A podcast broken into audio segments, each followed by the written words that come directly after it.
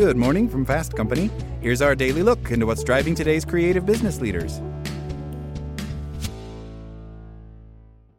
This podcast is sponsored by Cloud Optimizer. As a business owner or IT manager, are your cloud investment costs going up and you don't know why?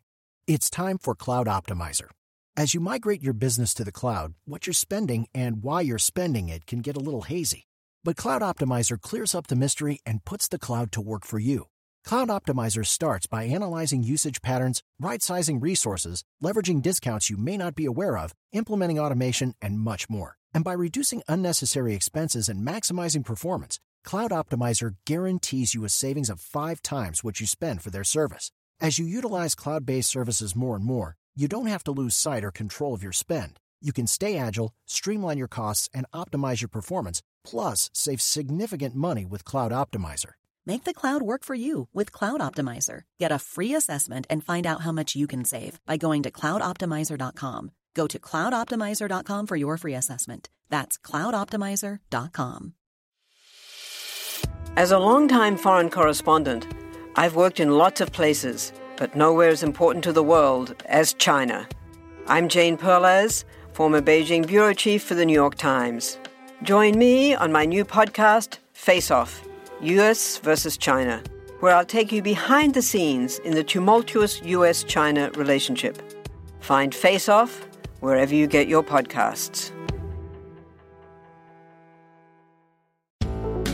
Good morning from Fast Company. Here's our daily look into what's driving today's creative business leaders. Completing your education and starting your career is a major milestone. While you probably held jobs before, looking for your first professional role takes a different kind of job search skill. It's important to know how to sell yourself so you can land that first real job, says Amy Feind Reeves, career coach and author of College to Career Explained Tools, Tips, and Confidence for Your Job Search. Finding your first job can be a numbers game, she says. You need to spend a little more time making yourself more attractive and understanding what companies are looking for. What helped you land a job you had as a student won't always work when you're starting on your career path. Here are four mistakes new grads make that can hold up their search. Number one, not recognizing your skills. When you're entering a new field, it's natural to think you don't have any experience. However, Feind Reeves tells new grads to not overlook the roles you held in school, paid and unpaid. Those experiences can often be applied to your new career path. A lot of kids have no idea that they actually have a lot of skills that are very desirable in the workforce, says Feind Reeves. As an example, there's not a hiring manager on the planet who doesn't want someone who is very detail oriented, organized, and able to function in an environment where there's a lot of pressure. Working as a restaurant server would demonstrate those skills. Feind Reeves suggests calling out those talents on a resume. Another skill students often acquire during school is relationship building. Being in a fraternity or sorority or planning council events at your college requires good negotiating and relationship building, says Feind Reeves. Those are really saleable skills a lot of new grads don't recognize that they have. Number two, limiting your search to online posts. Applying to jobs that are posted online is the easiest way to look for a position, but Feind Reeves says it's also the least effective. I recommend networking, which is much more powerful, she says. Nobody gets a job just by sitting behind their desks. Networking is scary, but it's really just talking to people with the goal of saying, Can I contact you in the future if I see a job at your firm? Or asking, Is there anyone else that you recommend that I talked to? Start with LinkedIn and your school's alumni database. Feind Reeves recommends setting a goal each week of how many people to contact, setting up a meeting for a coffee or a beer or a phone call. Networking is a really powerful tool, and it can shorten your job search by a lot, she says. You're looking for the jobs that have not yet been posted online. No one should be afraid to ask for their resume to be sent internally because most companies will give a bonus to the employee who sends a resume internally and the person gets hired. Number three, focusing on yourself. While you have to present your strengths to a potential employer, that's not enough, says Feind Reeves. That's about halfway of what they need to do, she says. They really need to present themselves as, here are all the great things I can do for you. That will set them apart. Taking this approach can be hard for new grads because they may not understand what an organization does, what they would actually do in a job, and how the skills that they have could apply to a job. Feind Reeves recommends that students do some soft networking with people who are working at companies that interest them.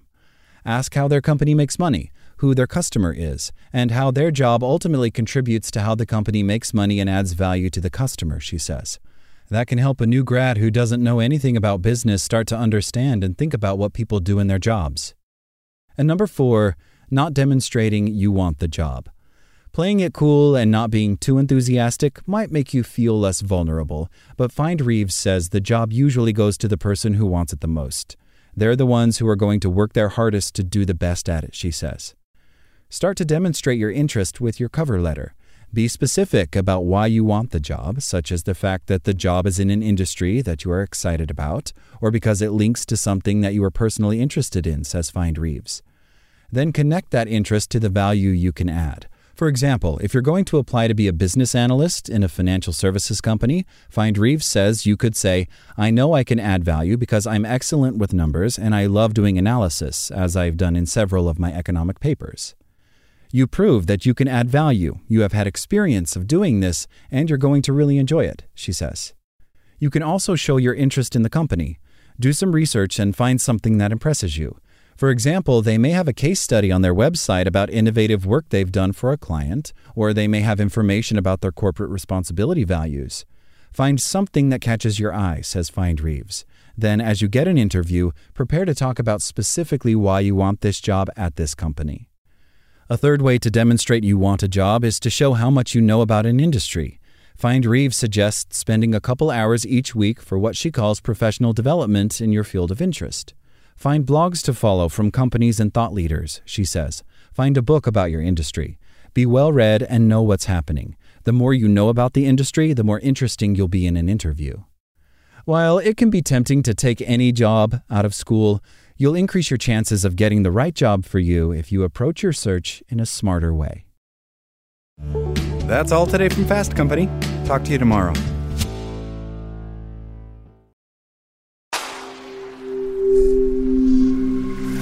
Spoken Layer.